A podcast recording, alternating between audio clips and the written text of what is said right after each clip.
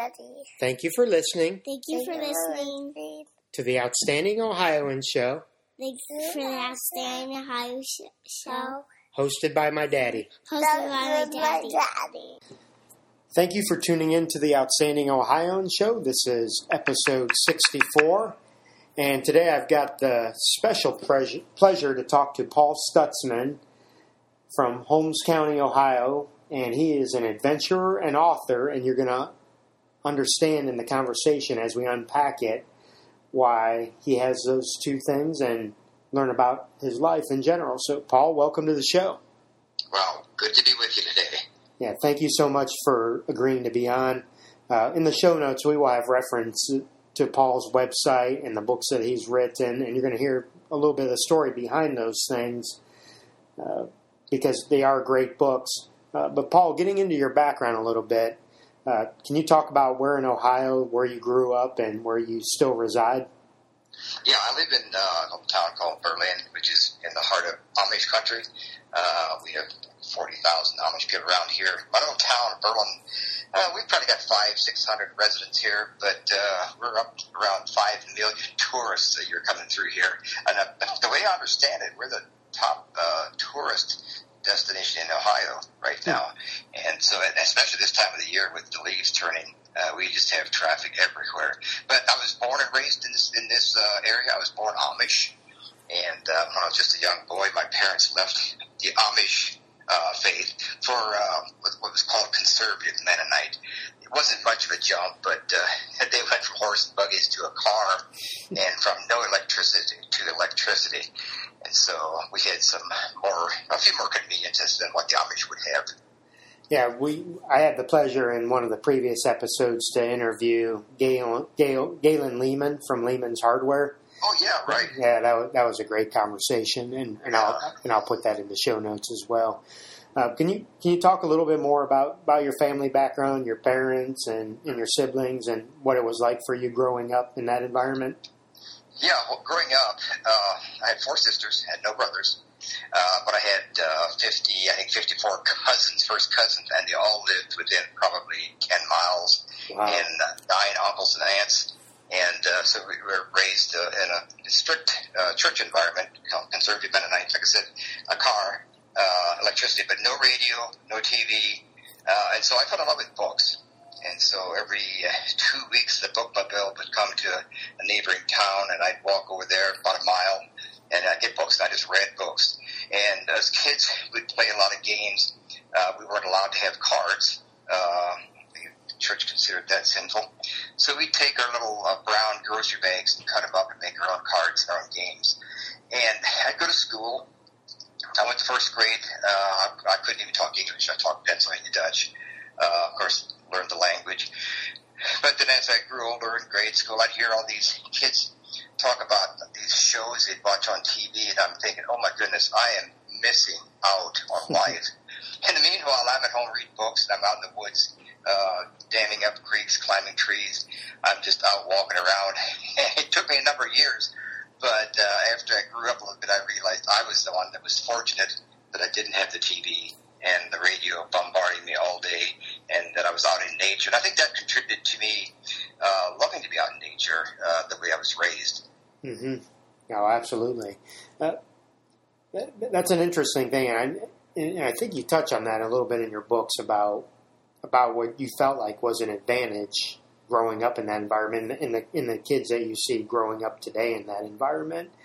Uh, an, another book that I've that I know you contributed to that I've read is one of the Serena Miller books, uh, where she talked a lot about the Amish childhood. Can you? Oh, the growing up raising Amish kids, the more than happy. Yeah, can you can you talk a little bit about the, the differences you've seen in in the the, the, the English kids versus the, the Amish kids, or the, or the, the similar faith of the Amish?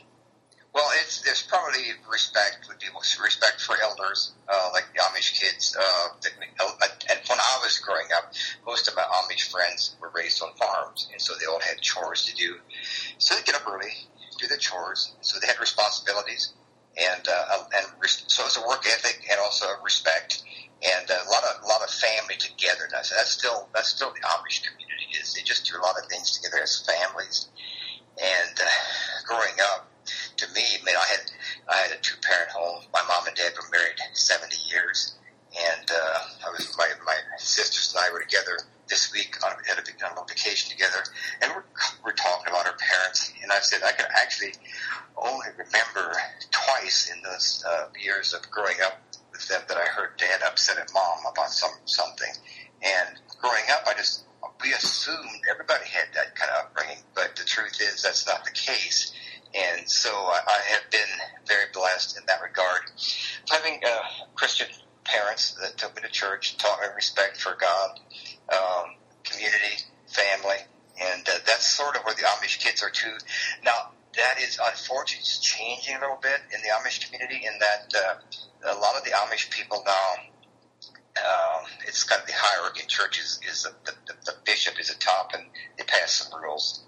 And uh, several years ago, they allowed the, the phone for construction people. And it's kind of interesting. They thought, you know, construction people, they need phones. But what happened, what they didn't realize is with the iPhone, now the kids have, uh, have the internet and have access to all those things. And so it's kind of, it's changing attitudes a little bit, but it's still, it's still a, a great lifestyle. But uh, some of the things are, it's like any other community or any other group of people. Uh, it's just some of those issues they have to face. Right, right.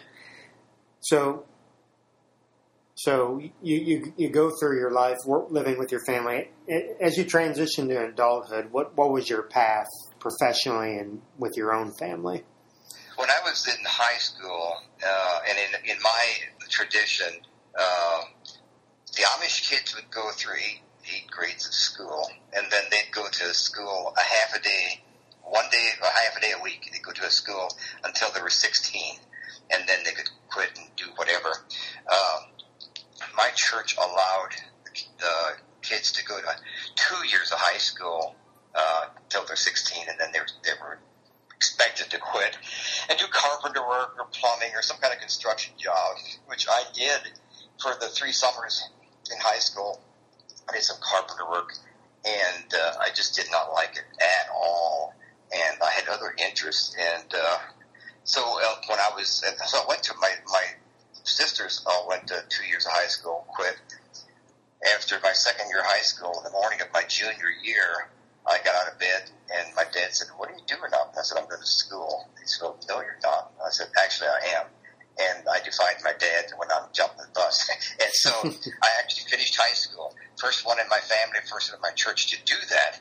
Uh, and uh, it was sort of unheard of, but it opened my mind to a lot of uh, avenues. I like medicine, uh, uh, so after after high school in, in our church, uh, Amish Mennonite, um, they're, they're non-resistant, and therefore uh, going into the military was was was not allowed. And so this is, and I grew up just at the, the tail end of the Vietnam uh, War.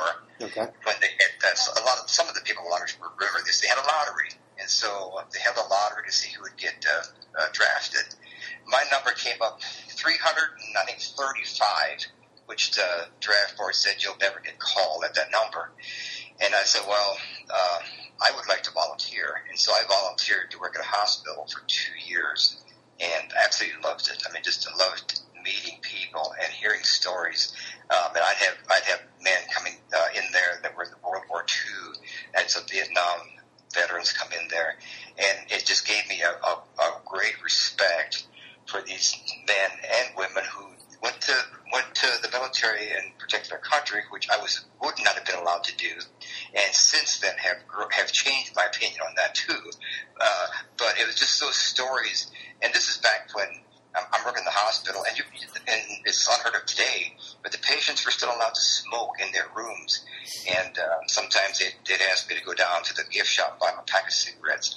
I'd bring them back up, and they'd be they're gasping and wheezing, and they'd always say, "Don't ever do this. Don't ever do this." And just those are things that you know you remember, and and I saw there were the results of it, and determined I will never do that.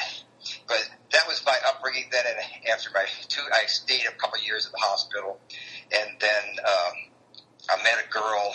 Actually, I graduated with Mary, and uh, during the four years of high school, I don't think I ever talked to her until the summer after we graduated. A friend of mine said, "You know what?" Um, I, I need to set you up with this girl, and so they and she did, and and that's, that was. Who we dated a couple of years and got married.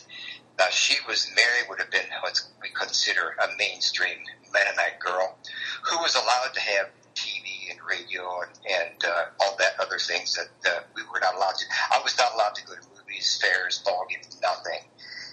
And again, thought I was deprived. But then when I started dating Mary, and uh, we got married, and I could have TV, and I could do all these other things. I did them, but I realized what's the big deal? You know, it's not that. It's just I wasn't missing out on anything. And so we were married 32 years, three children, and uh, in uh,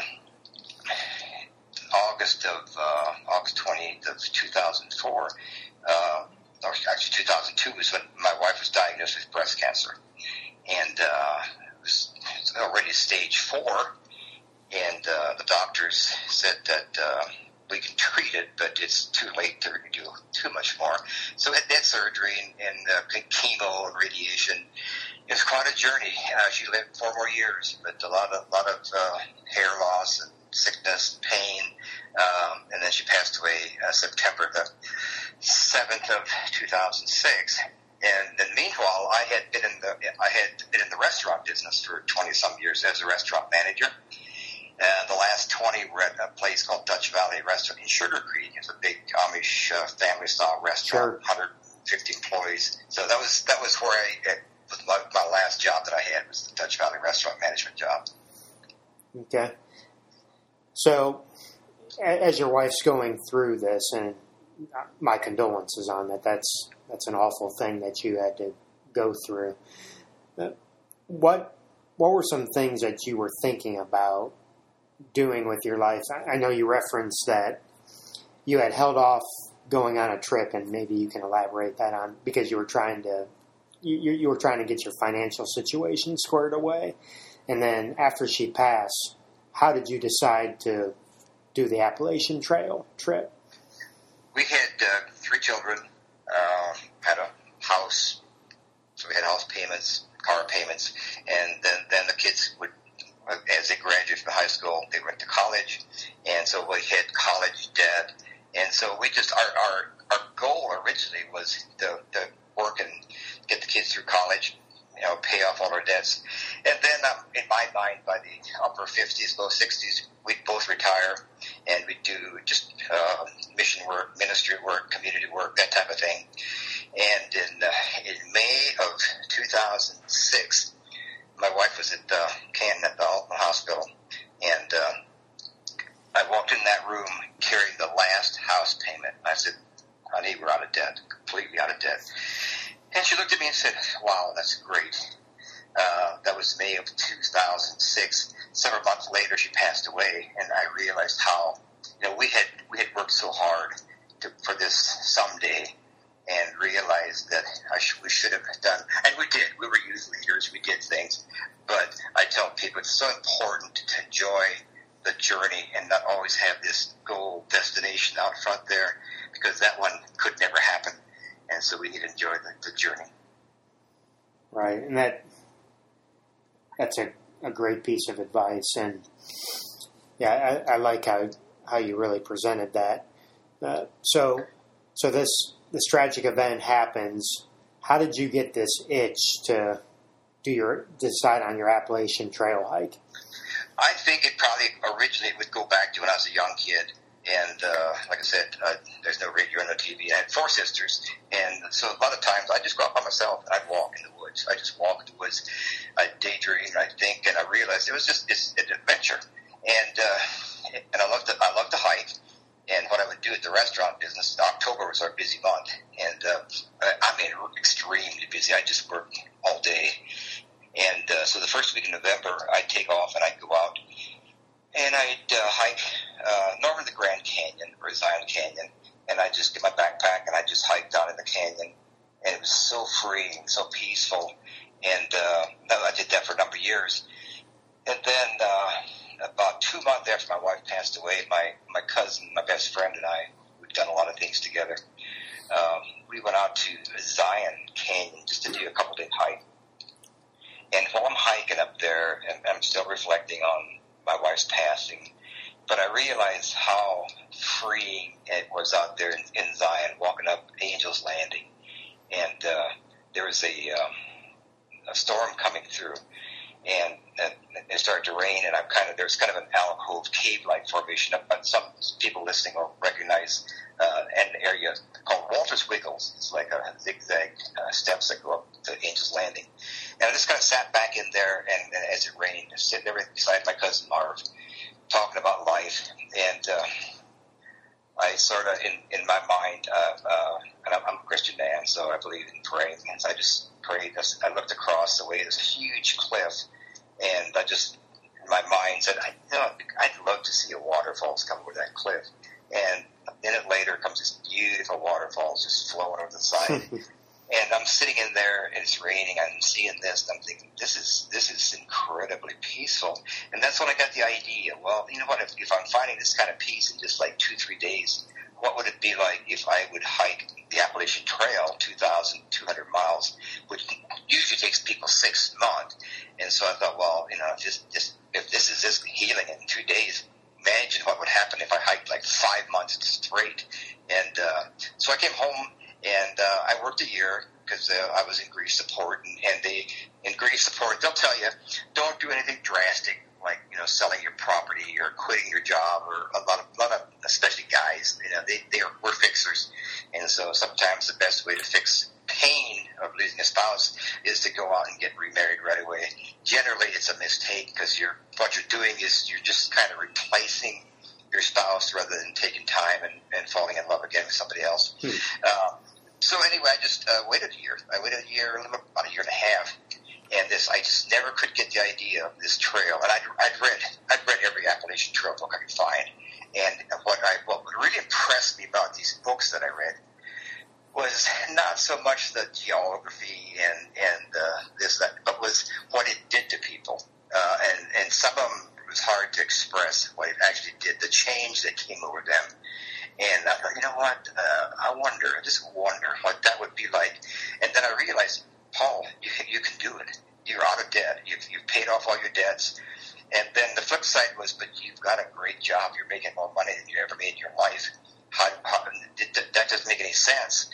And, uh, so I sort of grappled with that for a long time until I realized one day I'm at the age where I read obituaries in the paper and uh, I realized a lot of people that are dying or passing away are younger than I was.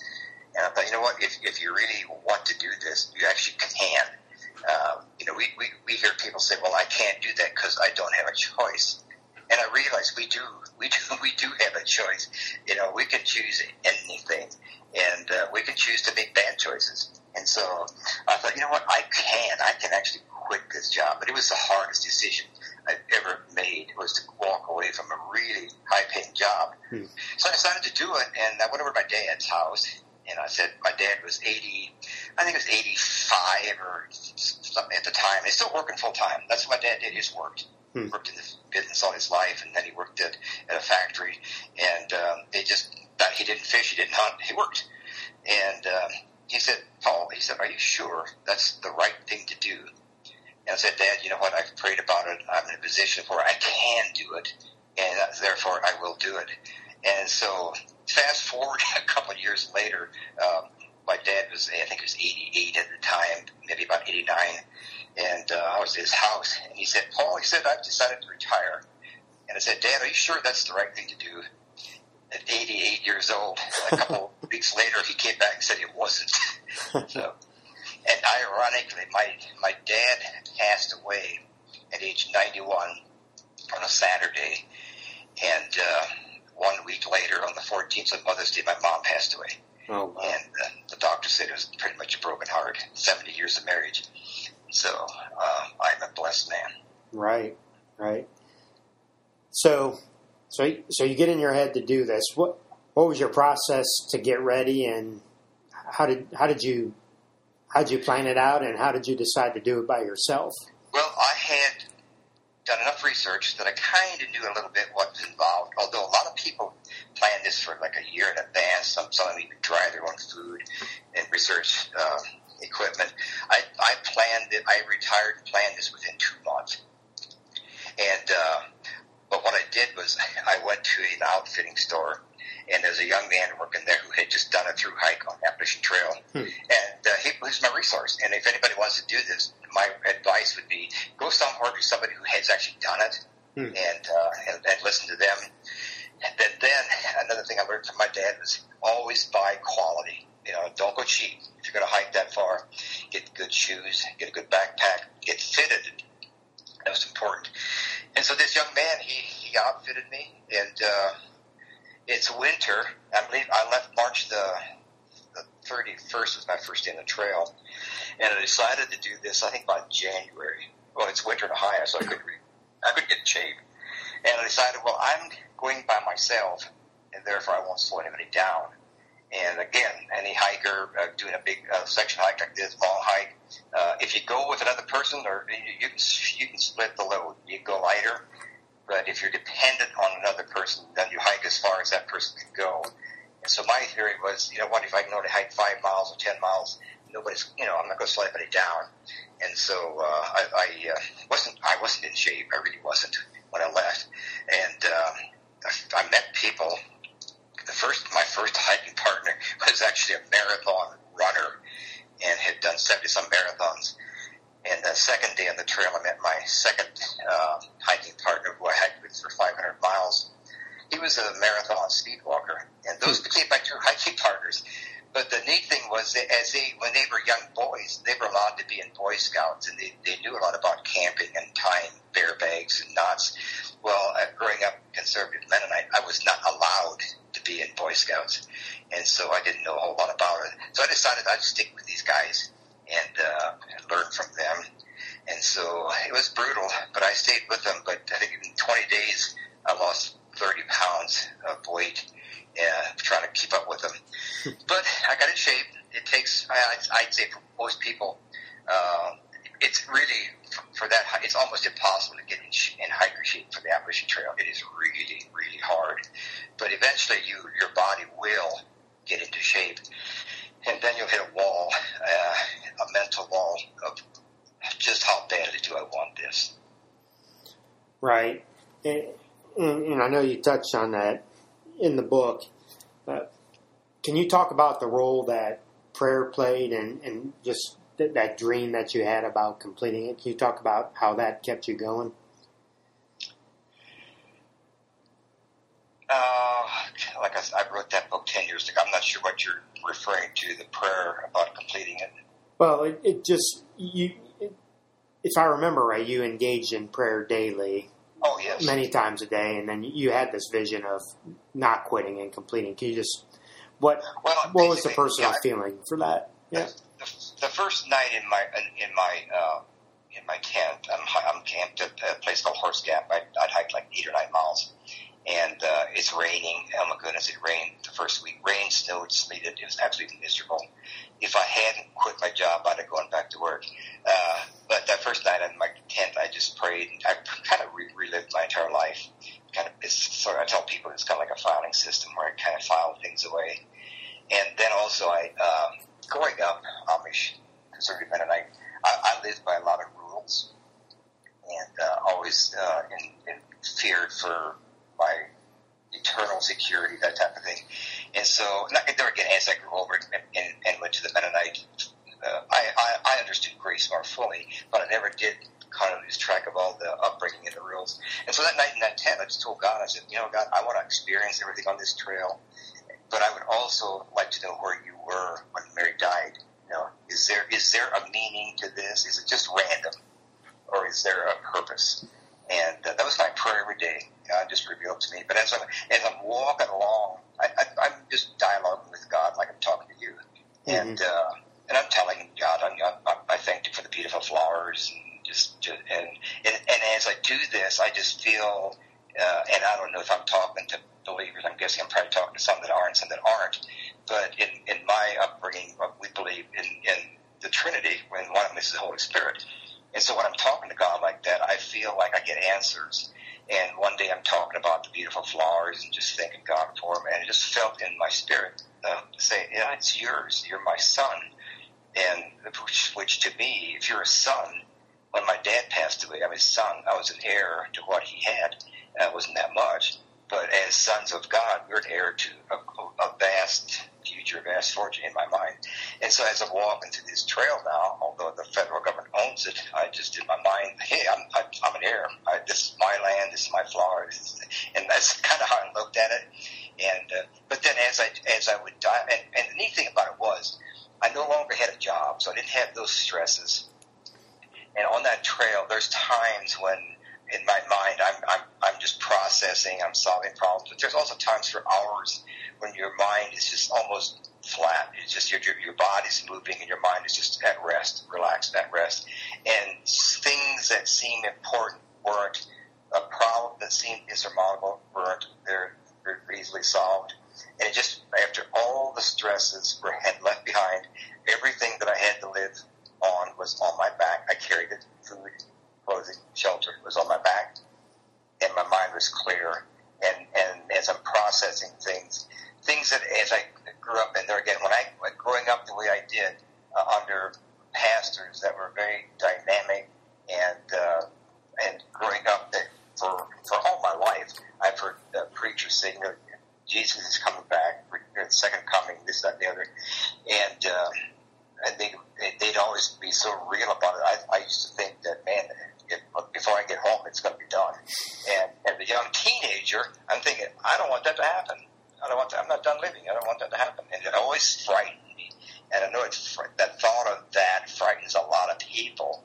And one morning on the trail, I, it's literally, and this is, and I'm a very rational person. I'm not overcome with emotions very often. But that morning, it just, I just like literally, it was revealed. I felt it was revealed to me that uh, God does know our future. We, we don't know that, and, and God can take bad things that happen in our lives and turn them into good. And that morning, it's a Sunday morning, I must have, my, I literally fell, I just went face down the trail and wept when I felt God saying, yes, I brought you out here and your, yes, your wife passed away, but you're out here because she passed away. If she didn't, you, you hadn't been at work yet, which I'd have been quite fine with that, by the way.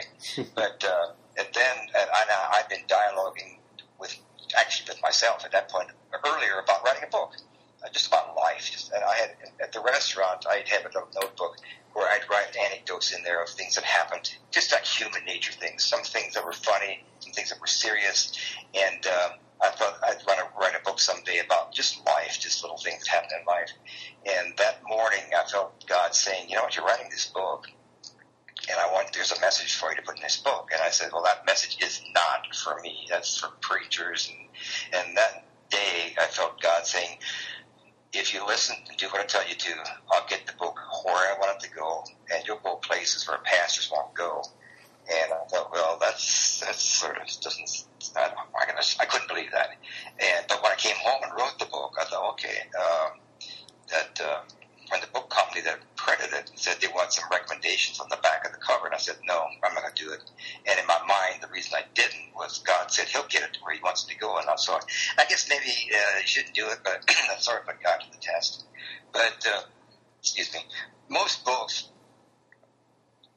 they sell 500 copies. They're considered that's considered okay. I, I self-published hardcover and sold 8,500 by myself, and then then Baker Publishing picked up the rights to it, and they've now sold probably close to 200,000.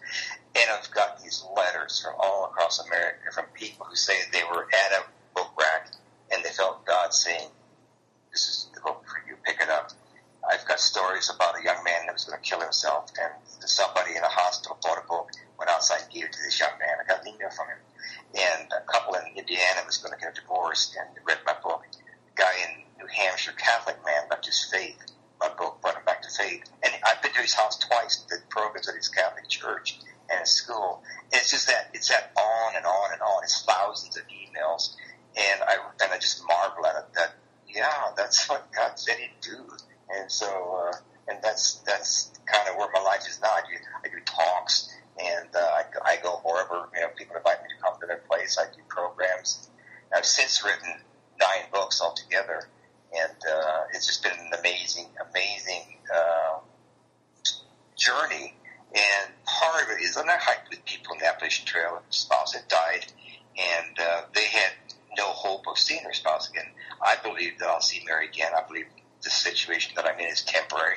Uh, it's hard to believe, and I'm sort of jumping around, but I'm sure there's people listening that lost loved ones recently, and my message to them would be this: it's it's it's just it's painful, but things do get better. I mean, I for me, the first couple of weeks, month, just dragged by. I mean, minute by minute, second by second.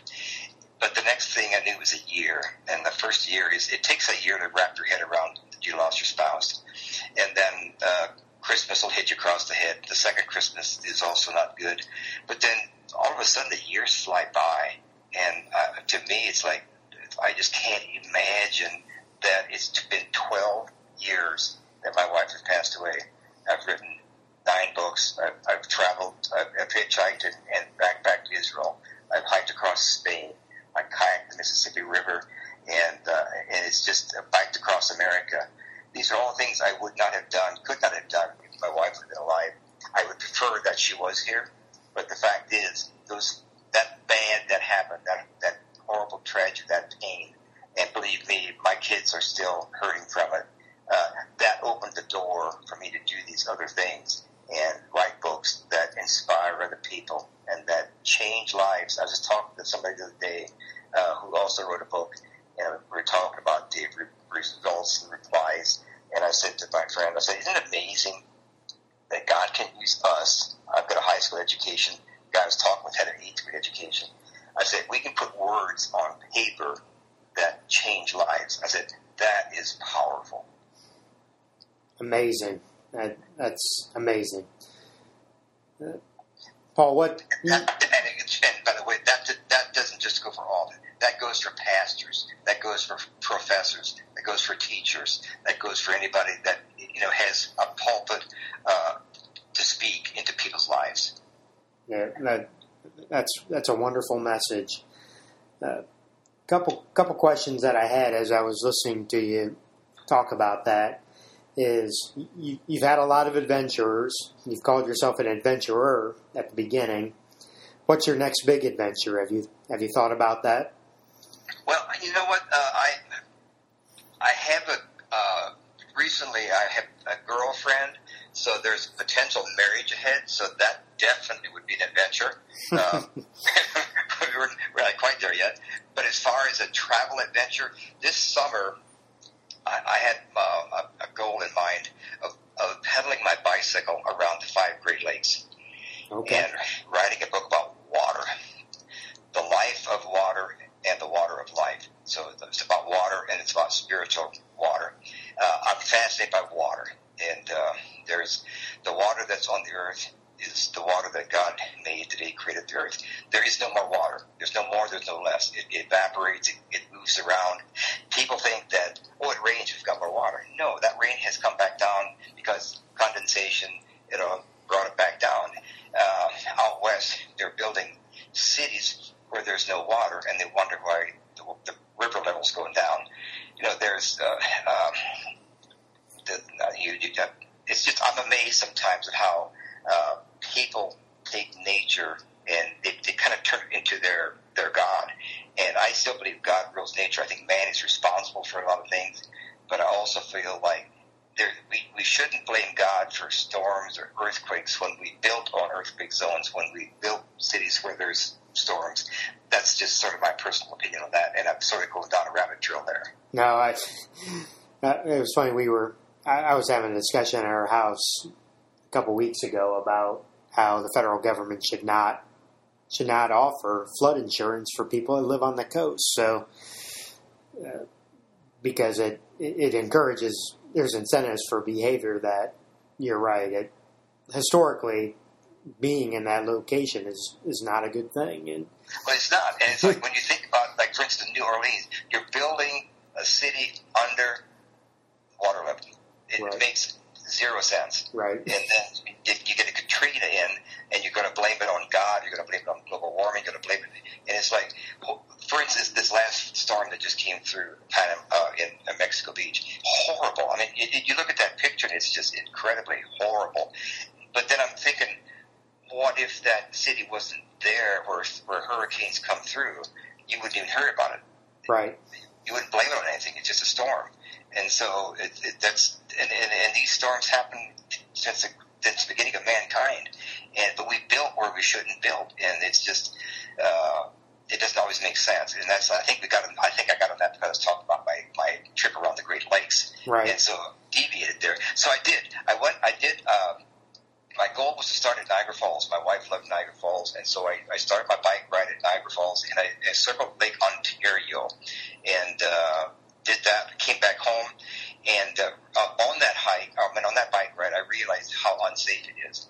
I mean, I had a mirror, and I'm constantly looking at my mirror to check the car coming behind me to see if it sees me because they're texting and they're on phone. It's not safe. Right. And in New York, I almost got run over by a, a lady who ran a stop sign, and I realized that this isn't safe.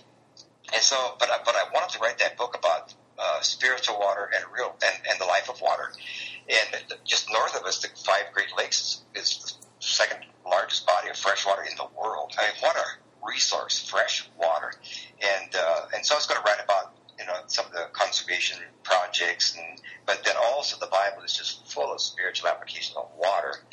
But then um, back in uh, August, my my nine year old grandson was bit by a mosquito, and he got encephalitis, and he was in the hospital uh, for two weeks in a coma.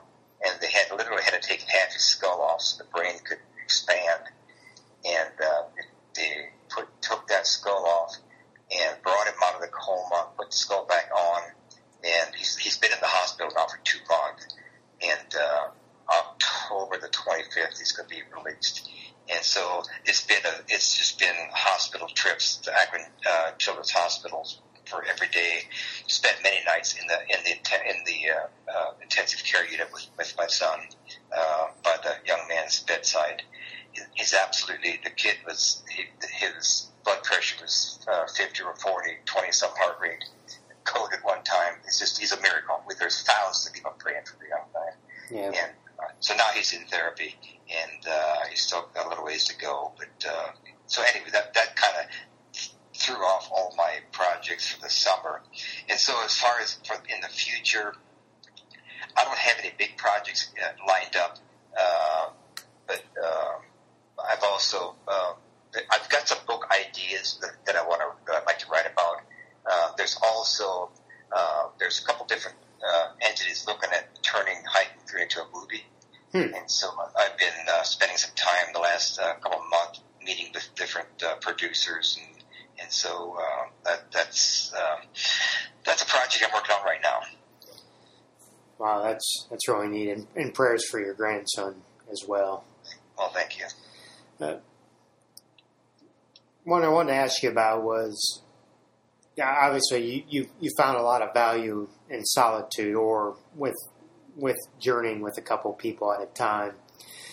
Uh, can you talk about the town? Talk a little bit about how you felt when when you would go to a different town and meet different people. Uh, what were you surprised by? What what didn't surprise you about the people that you met? Well, I, I did find out that most people are good yet in, in America.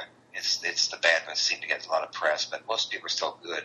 I was uh, hadn't worked in a restaurant for years, and I had I had a 700 seat restaurant, tourist restaurant, so I was really busy, and I had 100 anywhere from 130 to 150 employees, and so I had the stresses of all those employees and the, and the tourists, and uh, I loved my job, but it was just it was high high stress and uh, I was so ready to just get away from people. And so on the trail, uh, I did. I'm just, it's just me, and and I actually sound silly, but I get along with myself. There's a lot of people that cannot do what I did. They, they could not go out and walk by themselves in the woods. They just can't. Right. Uh, they're they're either afraid of they're afraid of what they don't know. Uh, they're afraid of the dark. They're afraid of, like I said, they're, they're of the unknown. And uh, that's why a lot of people. I mean, I've talked to hundreds of people who would like to do what I did, but so many of them want to know everything. They they want to know the end from the beginning. They want to know anything and everything that could possibly go wrong on the trail, and you just can't. You won't do it if you if you if you live that way. You've got to go out and just figure some of this out on your own. But what I found out on the trail was that I, I met a lot of people that had similar situations, had lost their spouses. Uh, so obviously we're hikers, so we have a lot in, in common. But then we come out into these towns, and what I found amazing was, you know, I'd come out and uh, for fi- uh, for five months, I didn't shave, and uh,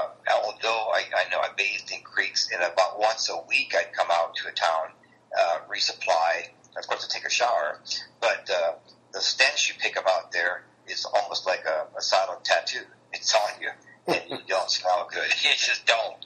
Uh, and so, but I'm out. I'm out. I get off the trail and I'm, I want to go to town, and I hitchhike. My thumb up in the air, and people stop and pick me up, and I'm thinking, this is amazing. That just, and it, probably, you know, in, in trail towns, they're, they're used to people coming through there and picking up people. But I had uh, parents with kids pick me up, and uh, I had one. Um, I've always been really squeamish uh, growing up about eating food that people have eaten or drinking from somebody else's cup. But uh, on the trail, I remember one day I came across uh, in Virginia, in the in the Skyline Drive area. The trail crosses it like nine times. And I came out, and there's a little parking area there, and I take my backpack off, and, and I was uh, eating a, a snack, and a car pulled over. Mom, Dad, and a couple of kids in the back seat, and um, they were asking me if I'm, I'm a through hiker. I said, Yeah, I'm a through hiker, and uh, they asked me if I wanted a Pepsi, and I said, "Well, I prefer Coke, but I said I can't take it. I'll take your Pepsi." a little kid in the back seat had a half-eaten croissant. He said, "Do you want this thing?" And I said, "I sure do." And I grabbed it and ate it. And but it's just people along the trail. They're they're they're willing to give you food. Uh, trail angels. We call we call them trail angels. They're they wait at roadsides and they'll give you rides. They'll give you food. And so um, pretty much everybody I met was good. There is an incident in the book, uh, a guy named Randall Smith, who back in 1980 had actually killed two hikers on the Appalachian Trail. He was put in prison, and uh, he was let out uh, a couple of years before I came through there. But on the 2008, uh, like a day or two before I got to the place where he had killed these two hikers, same guy came out of the trail and shot a couple of fishermen. They, they survived but uh, he was caught and put in prison. And uh, then the day I left Pearisburg, he had passed away in his prison cell. And so, you know, that you do meet. Admit I didn't meet him, but that incident happened. And when that does happen, it seems. I mean, it's really it's frightening, and it's national news. But the reality of it is, in the seventy-some year history of the Appalachian Trail, there have been uh, I think six murders. I think all, I think there've been three doubles.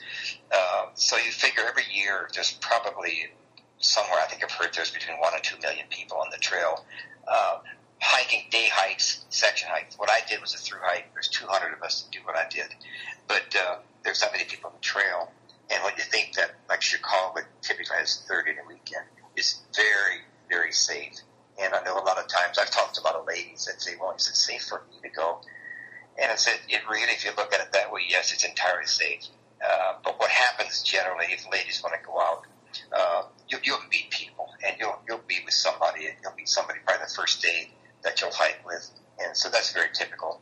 But uh, there's also, especially this year, I, I followed a number of people. There's a number of ladies that were out there that went by themselves, but then they come up, then there's a group of them that gather. So for people that want to do it, they wonder, is it safe? Well, yes, it's it's it's safer than driving kind of driving down your neighborhood. So, uh, but it's it, if you decide to do a through hike, it is. I'll tell you, it's the hardest you'll ever do in your life. Right, right. It it, it sounds like a great adventure. Everything you've done just sounds incredibly neat and challenging, and the things you've seen and experienced are are amazing. Uh, Paul, with all the work you've done, the life that you've led, what legacy are you hoping to leave behind? I think about that a lot with my children. You know what? When I, when I pass on, I don't I don't see me leaving them a lot of money. Uh, I'm going to leave some books for the grandkids to read, and they'll read them and say, "My granddad did that." um, but if if they say, you know what? If they say I was an honest man, I did what I said I would do.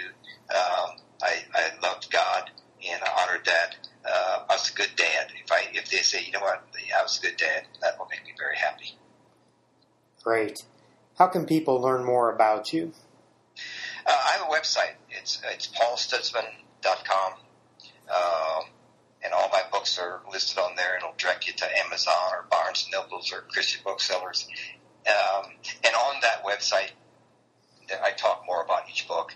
And so, uh, and even in, on on my website, you can direct, you can send an email through my website, or any of my books, hiking, biking, uh, the Camino hike, and Israel. I've also written three Amish books, uh, a set of three Amish, kind of like a kind of a coming of age books about a young Amish boy growing up It's very authentic Amish. Uh, I, the reason I did that was being raised in the Amish community. There's a lot of Amish books written by authors who really don't know the lifestyle, and they write some really bizarre things. I mean, you watch shows on TV, uh, and they're just so bogus. I mean, just 90% bogus. Uh, I was raised in that environment. And So the books I write, they're called, it's called the Wander series. It's very authentic, old order Amish upbringing and beliefs. And some of some of the upbringing uh, beliefs uh, you might amaze the readers. And I based my writings from the late 60s, early 70s when I was a teenager running around with Amish boys, uh, the tail end of the Vietnam War. So in my writing, it's fiction, but there's also a lot of truth in them. There's a lot of things that have happened in my upbringing. So if you read those books, I, I write a lot about hospitals since I worked in a hospital. I write about cafes and restaurants since that's what I did. And so uh, this young boy uh, leaves the Amish faith and, and goes to the West Coast and comes back on a bicycle ride. And people say, "What you did that is about you." Well, no, it's not. But it just happens to be that I write about what I know. Terrific. Well, if you can hold the line, Paul, I'm going to sign off here. Thank you for tuning in to the Outstanding Ohioan Show. This was episode 64. Uh, I had the tremendous blessing to talk to Paul Stutzman, adventurer and author. Thank you for tuning into the show and have a great day.